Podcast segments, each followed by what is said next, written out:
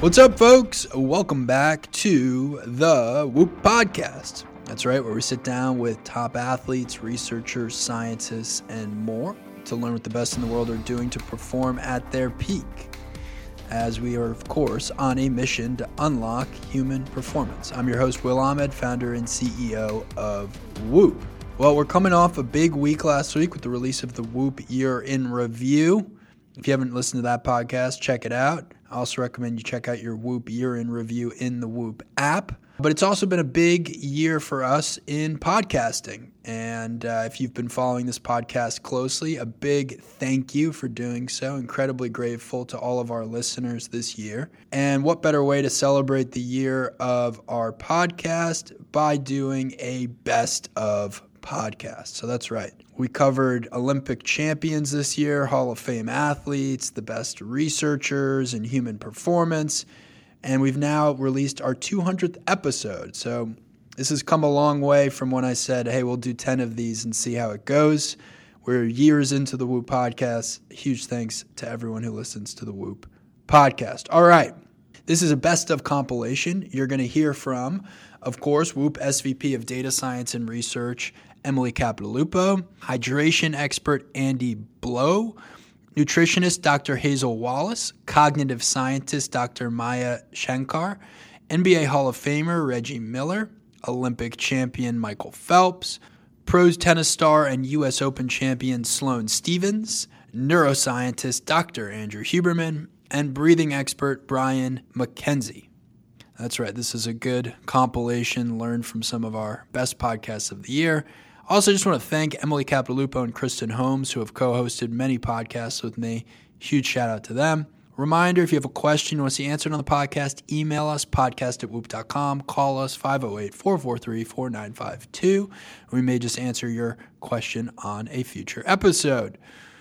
All right, diving in. As the holiday season is upon us, there's no shortage of opportunities to consume alcohol. The social gatherings and the stress of the holidays often lead to a pretty boozy December. I sat down with our SVP of Data Science and Research, Emily Capodilupo, to discuss the negative effects of alcohol and how much each incremental drink can affect recovery. Here's Emily on drinking alcohol. So, as much fun as alcohol is, it's also a poison.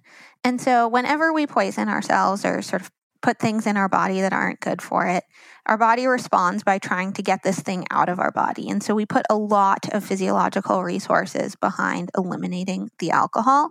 And then all of those resources are essentially not available for other things like performing and you know functioning optimally.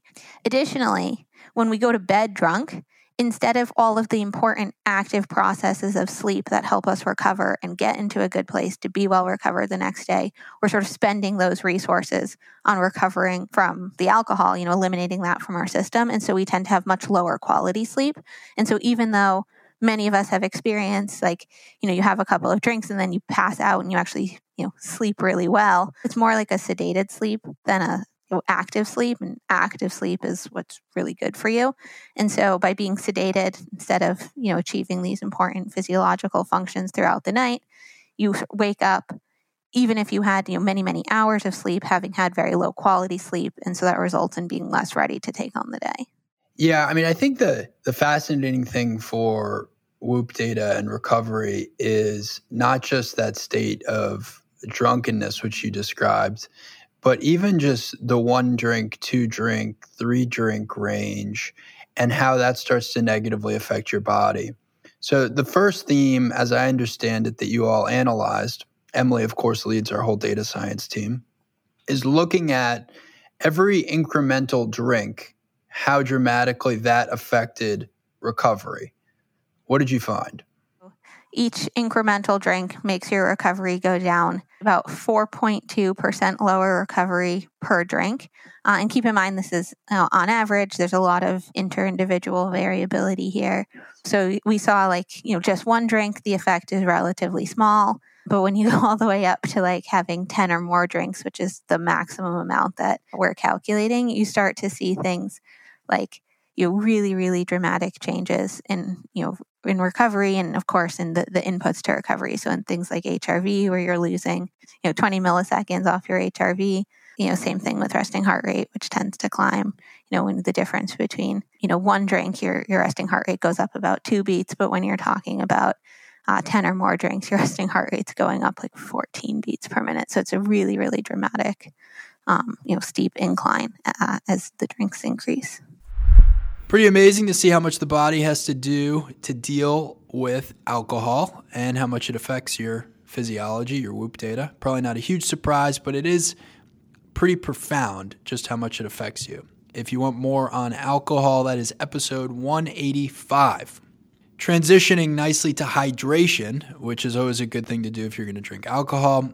Here is Andy Blow, who has some great tips on how to stay hydrated while drinking and an insight on non alcoholic beer that may surprise you. If you know you're going to a big celebration, a big party, and you are just accepting the fact you're going to have a few drinks and you want to just take the brakes off and not worry about it, you know, having treating it almost like a workout in some ways. You're going to because what you're going to do, alcohol is diuretic. It's going to make you pee, and you're going to lose a lot more body fluid. And having a like a almost like a pre-hydration, like you would before a workout, with a strong electrolyte drink, and and trying to do the same as well, either during the evening at some point or before you go to bed. It's not going to. It's not like a cure-all because if one of those existed, I think people would have found it by now. But it it it can help, you know. So if I'm having a, a party or something like that, I'll pre-mix up a bottle of um, electrolyte drink and have that towards the end of the evening or before I go to bed as as one strategy, and then probably another one in the morning if I'm going to try and go out and you know work work out that work the hangover off, as it were. The the other thing to do was we would chat, and we've been chatting with a um, an interesting company that's making some things like non-alcoholic beers for athletes and and that sort of thing. And they they were trying to come up with this funky like a, uh, a beer equation. So it was like having ha, the race, the ideal ratio of maybe having like two alcoholic drinks to then one non-alcoholic beer or something like that. Because what's changed massively in the last few years, I think, is the range of like interesting. Because it used to be if you went out and you were not drinking, you got offered a coke. You know that was it really and that was kind of like, well, I don't really want to drink a coke. It's either that or a glass of water. It's pretty boring. Now, you know, I'm I'm a fan of drinking real beer, but some of the non-alcoholic beers are fantastic. And if you just slip one or two of those into the route in, into in your evening, yeah, they they're actually pretty good at, at hydration. You know, if you are in a social situation, it can feel a little bit less awkward because you know you're still still for you know it still looks like you're having a drink if that's what matters. Or and it's certainly they taste you know they taste pretty good. I've I, sometimes after a long if I go out for a long run on a weekend and it's hot, it's actually like a cold non-alcoholic beer is a really nice thing to drink as in recovery. I suppose those kind of things, you know, rather than trying to be preachy, because we're all, you know, many of us are going to do it. We're going to go out and have a, have a few drinks and enjoy it, and, and then still try and get up and train. So you do what you can to manage it. Gotta love the insight from Andy there on how to stave off the rough morning after a great evening. You can get the full conversation in episode 181. It's not always the easiest thing to do either, being mindful about creating a habit of getting a water mixed in or having that electrolyte drink handy before bed. But our next guest, nutritionist Dr. Hazel Wallace, has some tips on how to create better nutritional habits and how setting up the building blocks for a healthy lifestyle can prevent diseases later in life. Here is Dr. Wallace. I think if you're starting out and you feel like you're completely lost, then just kind of start back at the basics and think about making one change every month as opposed to all the changes at once. So maybe if this is day one for you, can you get five portions of fruit and veg in each day this week and then build upon that. I think more and more we're accumulating all this research that a plant focused diet, I don't mean a vegan diet or, you know, excluding animal products, I just mean including more plants in your diet is going to benefit you in lots of ways because they're so rich in fiber, antioxidants, which benefits the gut, but also all of the processes in our body. Also, you get a lot more nutrients per calorie, so they're not that dense in terms of energy, focusing towards healthy fats as opposed to high saturated fat foods like lards and butters and, and processed foods. So, thinking about those kind of healthy fats that you find in a Mediterranean style diet. When it comes to carbohydrates, again, we're not demonizing any food group, but we're thinking about the quality of foods that we're putting into our diet. So, getting in those high fiber whole grains and thinking about the low glycemic type carbohydrates versus the high sugar foods that are going to taste good and give us loads of energy for a short period of time, but not sustain us, not leave us feeling satiated. And making sure we're getting lean sources of protein at each meal time, if not at snacks as well. Because I think also we often think protein is just important for those who are active or going to the gym, but it's really important for immune health, hormone health, longevity. So if you're starting from day one, focus on the basics and focus on quality of the food that you're putting into your body. Then you can build upon that. Like, don't get bogged down about specific niche diets or cutting big food groups because it's not where you're making the most health gains we don't want to terrify folks, but there is a very clear connection between nutrition, like what you're putting in your body, and disease. Do you want to just talk? Because I, I, do think being informed can help inspire behavior change as well. So I think it's important for folks to understand there's short term implications, of course, but there's some really, you know, scary long term effects of chronically putting food in your body that is not necessarily helpful. I think we know that highly processed foods are not beneficial for health, largely because they're very high in saturated fat and salt, which are two key nutrients which are detrimental for health in the long run. It's not about having these foods every now and then, it's about people that are having these foods most of the time. And in the long run, that can lead to things like increasing your cholesterol, insulin resistance, both of which would will kind of increase things like risk of type 2 diabetes and metabolic syndrome and cardiovascular disease, but also having diets that are low in fruit and vegetable. That increases your risk of things like colorectal cancer, it increases your risk of other health conditions like low calcium and vitamin D. We've got increased risk of osteoporosis in women. So having a poor diet is not just linked to things about everyday feelings of health or performance or appearance or body weight. It's about like longevity and your risk of disease in the future. What you put in your body today will determine how long you're going to live in the future and the diseases that you may or may not experience. Nutrition is just as powerful as kind of preventing things and helping to manage certain health conditions. In medical school, we pay a lot of lip service to the role of nutrition in the prevention of heart disease, for example. But doctors today don't have the information to be able to advise on what you should and shouldn't be eating if you're in that position or if you have osteoporosis how you can support your bones if you're in that position and i think that's the missing link that we have in medicine today. We know there's a role of nutrition, but the link between giving that advice and getting it to the patient is missing. And so people have to fill in the gaps by going online, on social media, asking friends, asking Dr. Google. And so it can become very confusing and actually can be detrimental to health because you could run down the wrong corridor I think it's incredible just knowing how little things we work on today can have such a drastic impact on our long term health. You can find more of Dr. Wallace's insights on episode 198. If you're starting to build up that new nutritional habit like Dr. Wallace described, or maybe a new exercise program, sometimes you have to really break down a goal in order to stay motivated. That helps introduce cognitive scientist Dr. Maya Shankar, who joined the show to discuss the fresh start effect and offer some tips on how to stay motivated through resolutions and achieve your goals while navigating what's known as the middle problem. Here is Dr. Shankar. The fresh start effect refers to the fact that when we have these milestone moments or any kind of fresh start, that could be a Sunday, it could be the first day of spring, it could be your birthday. It's a wonderful moment to seize upon when it comes to introducing behavior change into your life. And that's because there's some psychological parting between past and present, right? That feels meaningful, like a new set of behaviors that you might be willing to encourage because maybe you've left some behind. So, a good example of this might be okay, let's say you're moving apartments or you're moving to a new house. A lot of your behaviors are going to change as a result of moving to this new place, right? Your commute to work is going to change. Where you go to get your coffee in the morning is going to change. Your friendship group might change. So, it's fertile soil for introducing other changes because you don't have as built in routines and habits that you're really stuck to, which can make behavior change hard. Um, so I love seizing upon these moments because, for example, when I moved from DC to California, that was a n- nice moment for me to reset and think, okay, what are the things that I want to encourage in my life that I'm not currently doing uh, in my DC life that I can introduce as part of all of the wild changes that I endure as just as a result of moving to a new location and having a new job and all of that. And so one of them was like, okay, when I get up in the morning, I really care about taking a walk, which is not something my DC life afforded me the opportunity to do.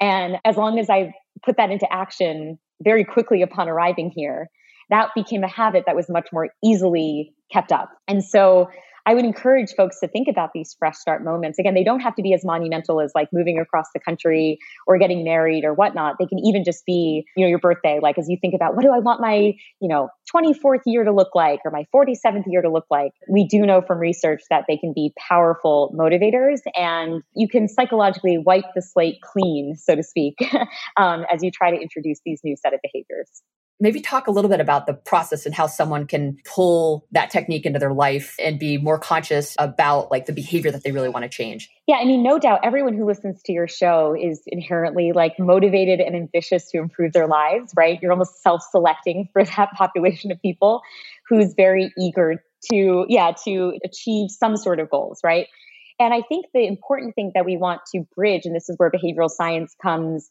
into play, is the what we call the intention action gap. So we have all these intentions, we have all these lofty big goals that we have for ourselves. But acting on all the micro steps that are required to get us to that final step can be very challenging. And so what we're trying to do is break these really audacious goals like you know, I want to run a marathon by the end of the year. I want to eat healthier or I want to get my cholesterol down or whatever it is that we want to make sure we're almost parsing it into these micro milestones, these easier steps to make sure that we're more likely to actually go from point A to point B. And so what you want to do is you absolutely want to have that abstract goal. You need to concretize it at some point. You need to actually make these concrete plans that are implemented day to day. Because ultimately, when it comes to long term goal pursuit, what is long term goal pursuit? It is just the execution of that long term goal on any given day, right? It's actually like a very ordinary thing you're doing. It's committing every single day to doing a relatively small piece of that. And so it feels extraordinary at the finish line, but it can actually be very manageable if you think about it day to day. So things like temptation bundling, things like the fresh start effect can get you started.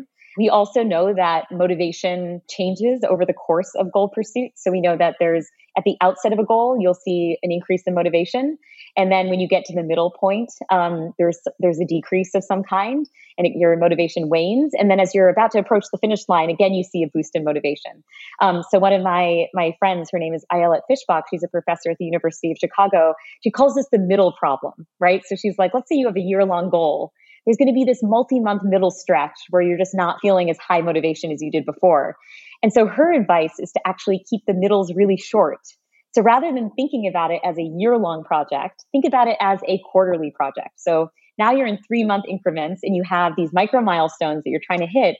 And now the middle is only a couple weeks versus uh, the multi month middle that it used to be. And so, um, yeah, I love the research on kind of motivational states and how they they wax and wane. And i think it's just understanding you know to your earlier question when we understand the science of human behavior and motivation decision making then we can just make sure that our daily choices the rituals we set for ourselves the way that we regiment our schedules it reflects our best understanding of our pitfalls of our human biases of our natural tendencies which if not managed might not always lead us towards that long-term goal it seems like the right time of year to dial up motivation and commitment as you get ready for your New Year's resolutions. If you want to check out more of that podcast, that is episode 192 with Dr. Maya Shankar. I had the privilege of sitting down with NBA Hall of Famer Reggie Miller to talk about his mindset on how he built himself into a winner, how you can get more out of yourself by understanding others, and how preparation was his ultimate key to success. Here is Reggie a lot of it came naturally and a mm-hmm. lot of it came growing up in a big household with five other kids and who's the first to the dinner table you know so you you build up certain characteristics as a kid and you just transfer them into whatever walk of life you're going to go. You know i would study up on my opponents. I, I was huge on watching film and reading tendencies and I think I do that as a broadcaster now because I, I can read people's body language before it happens. So being able to read someone's body language when they're tired, when they're upset, when they're on the verge of cracking, uh, when things are going well, when to shut up sometimes. Sometimes shutting up is good too. Um, so I could read people's body language, um, which became an art of mine. And a lot of that went into my prep work each and every night of which buttons could I press, or if I had to even press, sometimes not saying anything, being silent is the, you know, you never wanted to talk to Michael Jordan. There was times where you could say something, but why poke the bear? You know, everyone knows he's the greatest player of all time, and I got to guard him for 40 minutes out of 48. So why am I going to poke him? But there was little things you can do here and there, little subtle jabs you could whisper, you could say, um, or you could direct whatever you're saying to a teammate of his, knowing he can hear it. There's a lot of games that you play um, out there, and it's a chess match, and it's who wants to play chess and who wants to really play checkers. The great ones know how to play chess, and they're three, four, five moves ahead of you. The good players play checkers. They're worried about the next move. I'm thinking four or five moves down. That's how I approached it. So that's kind of how I built it up from a young age of being in a big family to always watching film, always doing my homework, and being prepared. People don't understand that goes a long way, along with your physical ability. Um, I knew I wasn't as athletic as Kobe and, and Dominique and Michael, but I knew I worked hard and I was meticulous in the little things that it was going to take to be a great basketball player. And on time, and you just merge that into a big gumbo pot, and hopefully something good comes out of it. You know, uh, listening to you talk about preparation and studying tendencies and just the enormous amount of work outside of the game, it reminds me of conversations. Um, Michael Phelps on this podcast talked a lot about it. This idea where you've put in so much work before the thing that when the thing happens, it's like I've done everything I possibly can for this moment. I'm not going to be overwhelmed by the moment. I'm just in the moment. You know, in a way, it makes you very grounded, very present, almost makes you less nervous. And when I think about your career, it's not surprising to me that that's probably how you felt in a lot of these big moments. Am I describing it fairly? Absolutely. And I listened to that podcast between you two, and it's almost like you're centered once competition begins. Because to me, the hard work was all what I did during the summer. The games are the easy part. The training to me is the hard part. Is once the games began and I could revert back to those three to four hour days in the gym, this two and a half hour game means nothing.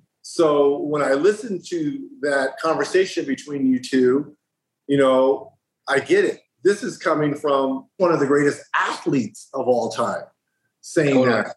So him being centered, I could totally relate to that because you're almost let down come come game time in the big moments because the sweat, the tears, being upset with your trainer or yourself, that all happened three, four, five months ago.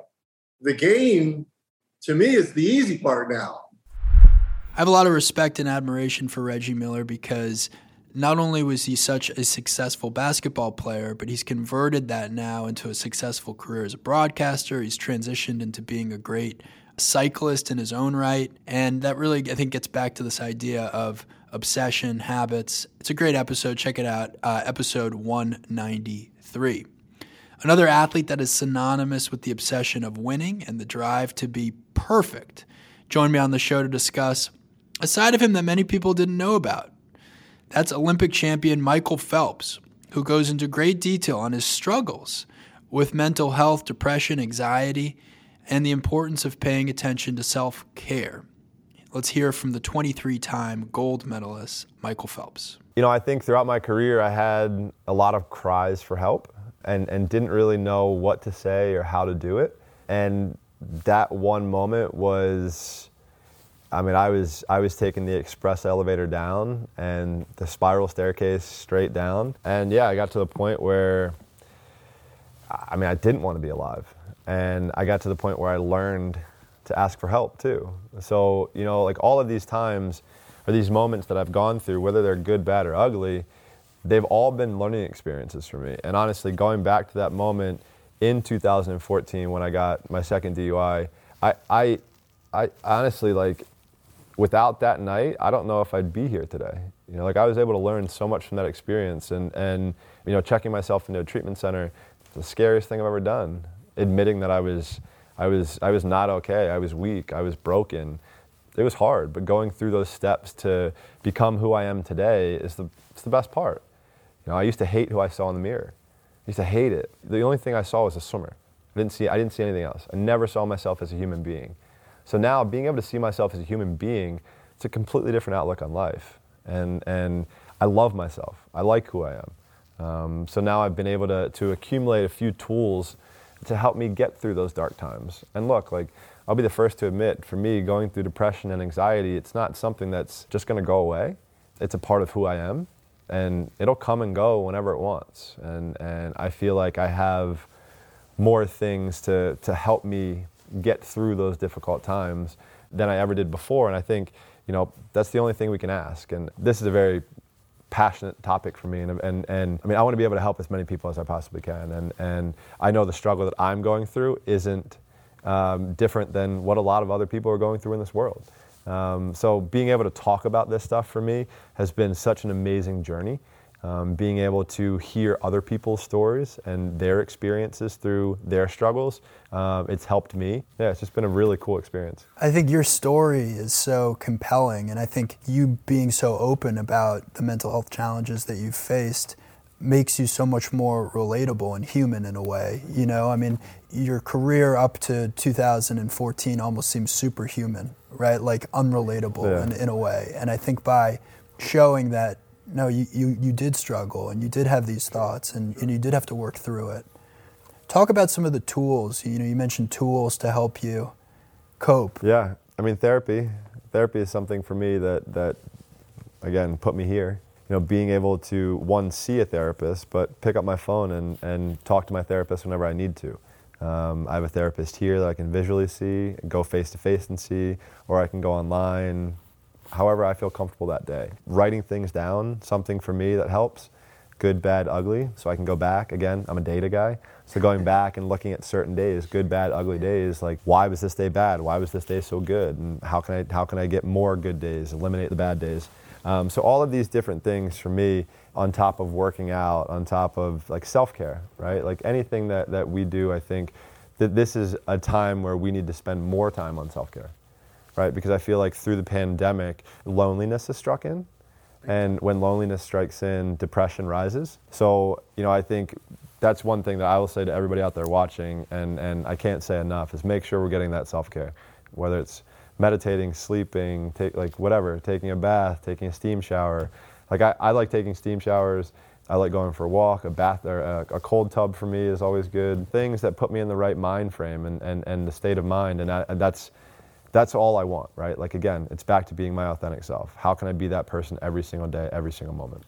You're someone who reached enormous success by pushing through barriers. How do you know from a mental health standpoint whether you should be pushing through or stepping back? I learned to communicate at, a, at an older age. I would say that's the most important thing because we can pile things up and compartmentalize, and I'll be the first to admit that's not good and it's not healthy that put me at a very dark spot and a very uncomfortable spot for me in my life. So I would urge everybody just to, to communicate, however that looks. Whether it's a friend, whether it's in person, whether it's texting, whether it's writing stuff down, communicate. Get stuff out in the open. That is the one biggest thing that I think really frees us up. Because the more we carry this stuff along, it just puts more and more stress and weight on us. We just start hunching over.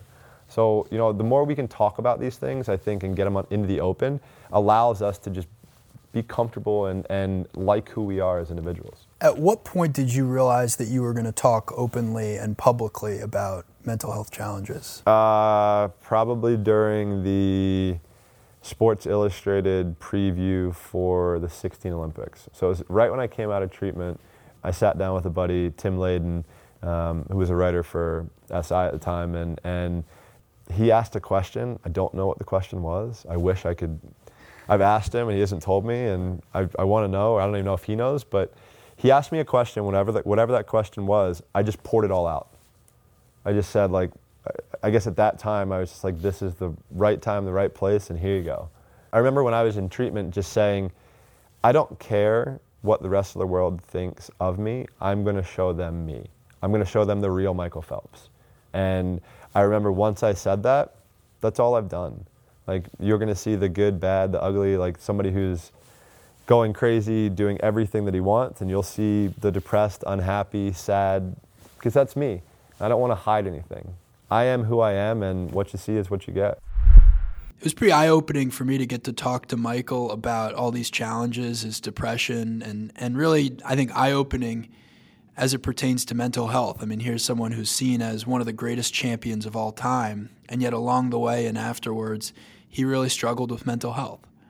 So it's a powerful episode on many frontiers, and I would encourage you to check it out. That's episode 171, and thank you to Michael for his openness.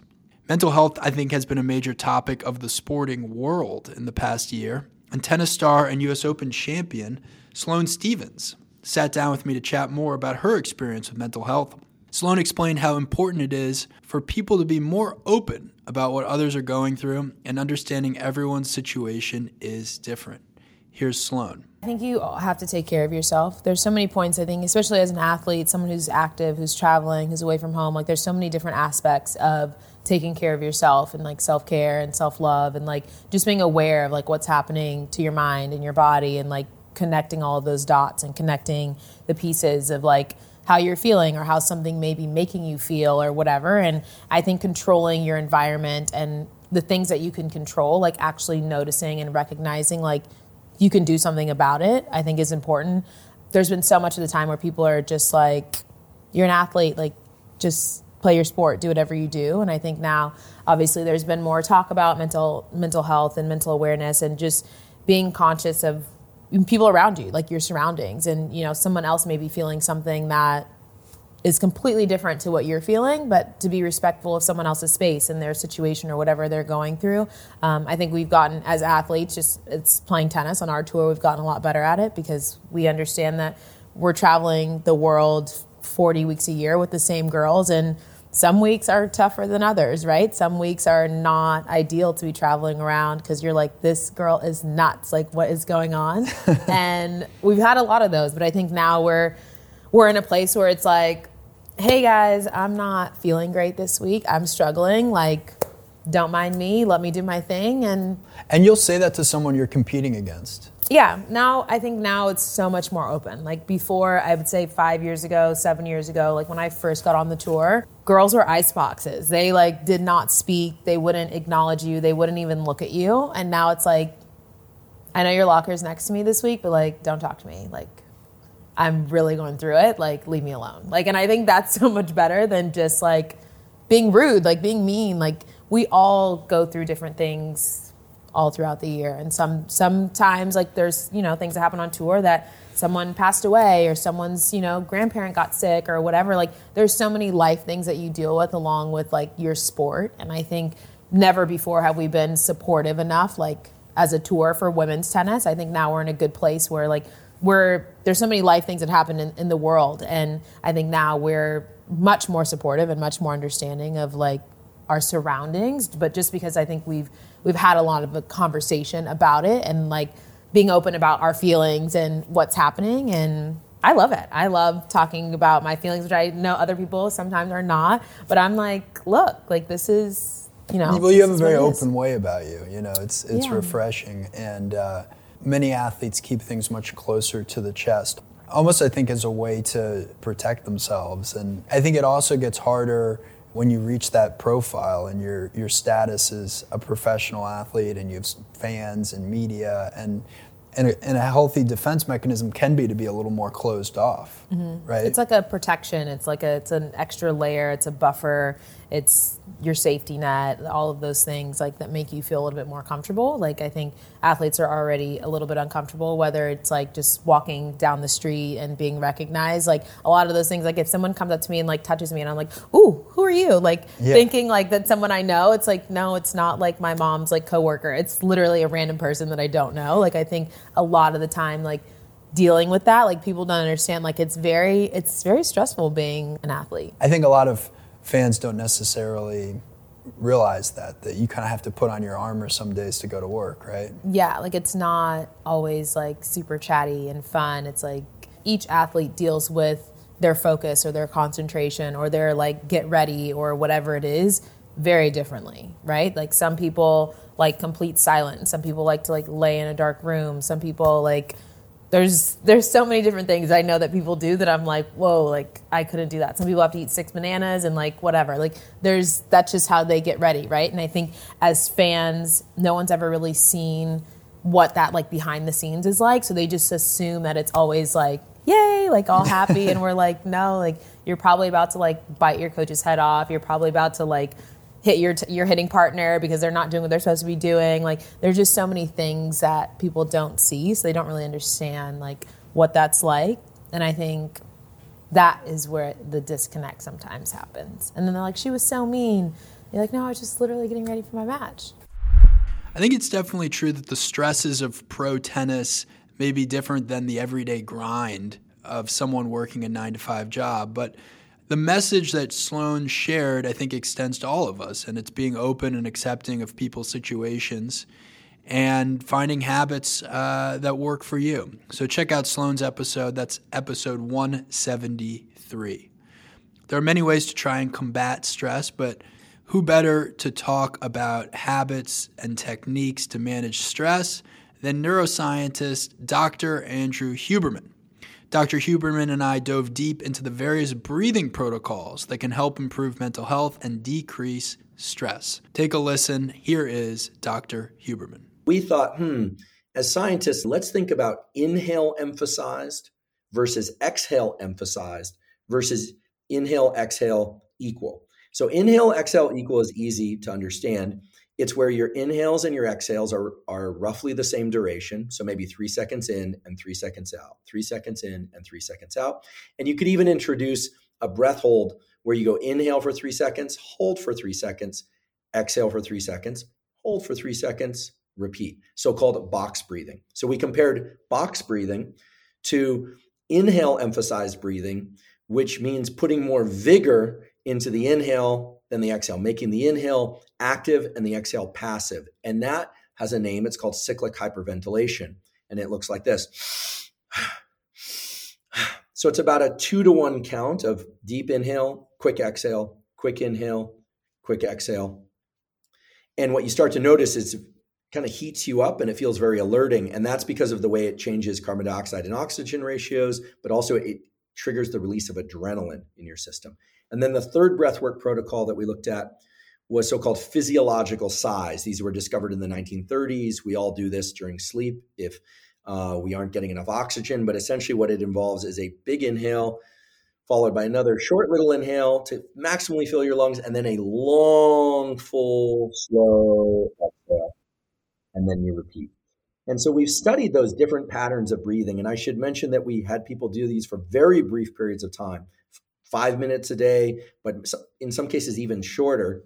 And what you find is that when you compare those three different patterns of breathing box breathing, cyclic hyperventilation, and cyclic sighs and you compare them to meditation, it really is cyclic sighing that has the most dramatic effect on improving mood, improving heart rate variability, improving sleep, and some other parameters as well.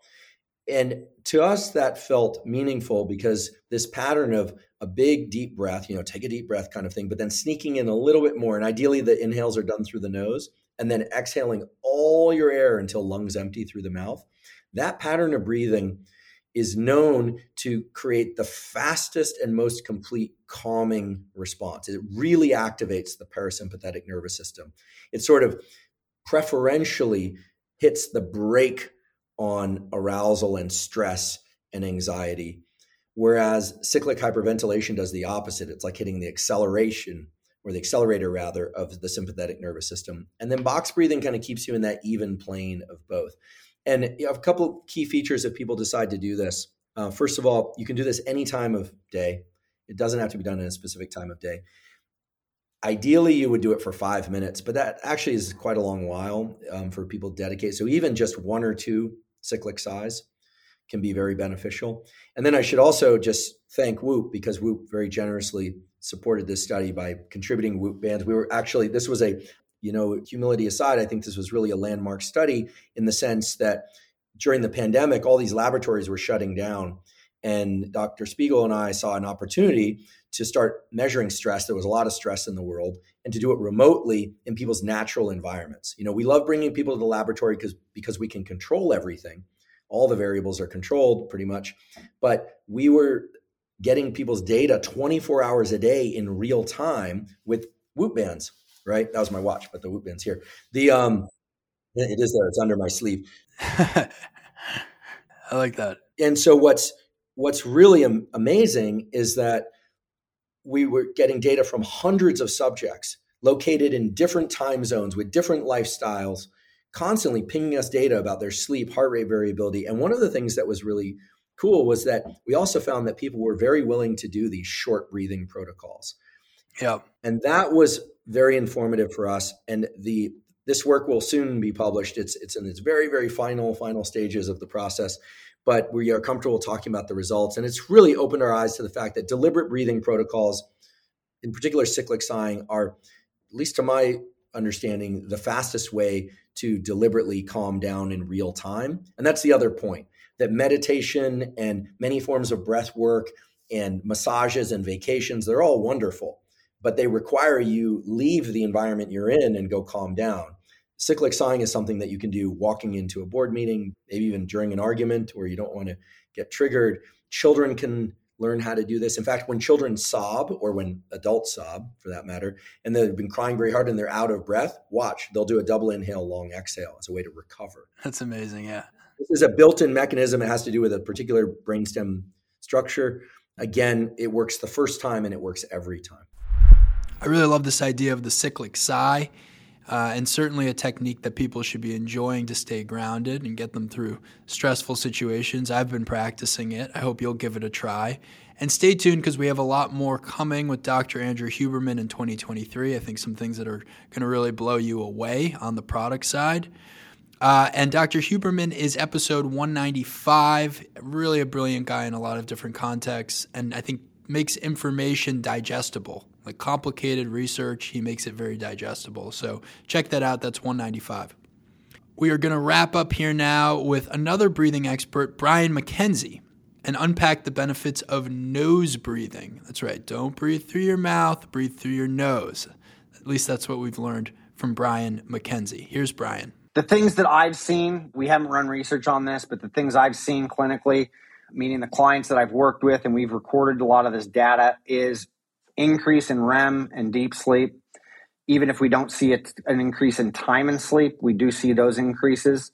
We, we see that in our data too. It's you know anecdata at this point. You know just people reporting, hey, we're, you know we're, we've taped our mouth, and then they see huge increases in in both REM and slow wave sleep. Yeah, so we've seen this also with just engagement of five to ten minutes by bookending my day with breathing protocols that match my exhale test help regulate the system a bit more. Stress has three parts to it, right? It's the stimulus or the event, which is us talking, right? And then there's the actual nervous system's response to that. So what how the nervous system interprets that and sends signals. But then there's the behavior that follows that. So if you ask a question that I don't totally understand or something were to go or you were to ask something that was like I didn't like, that can change the dynamic of things, right? And so my breathing follows these patterns of psychology of what's happening, right? So breathing is emotional, just like my tissues emotional. I carry emotion in my tissues, right? Which is why we see people who have profound events happen through body work. But if we take this even further, what we see is that the breathing is affected when we're going through something like this, but so are my hormones. So take a high stress situation I'm driving in traffic. Somebody cuts me off. My adrenaline spikes. I hit the brakes, but then I get pissed and I react and go, You saw, and I start yelling and I scream, right? Take it personally. You get this response. Well, that hormonal flood of, of adrenaline, of, of the glucose uh, corticoids that are happening, all of that then carries proteins that now work into genetic folding. So now I've created a behavioral pattern that's followed suit into something that I believe is just me, right? Where the the real thing and what I was getting at at this is, is if you and I were really smart after we get off this call, it would just be to sit there for um, however long it takes to just do a few deep breaths until you feel that come down happen.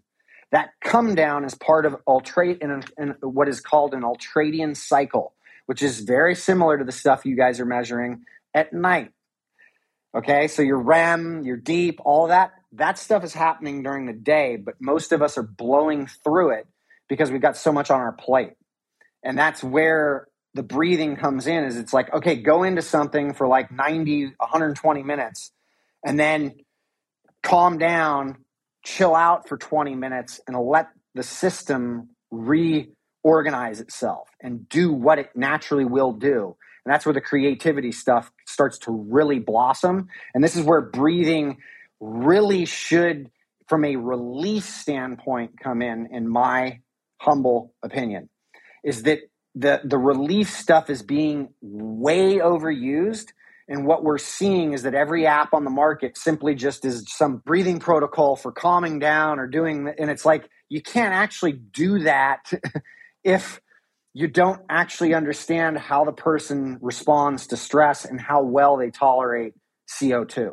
Because a box breathing set done 4444 is going to affect you and I differently, and we can see that metabolically.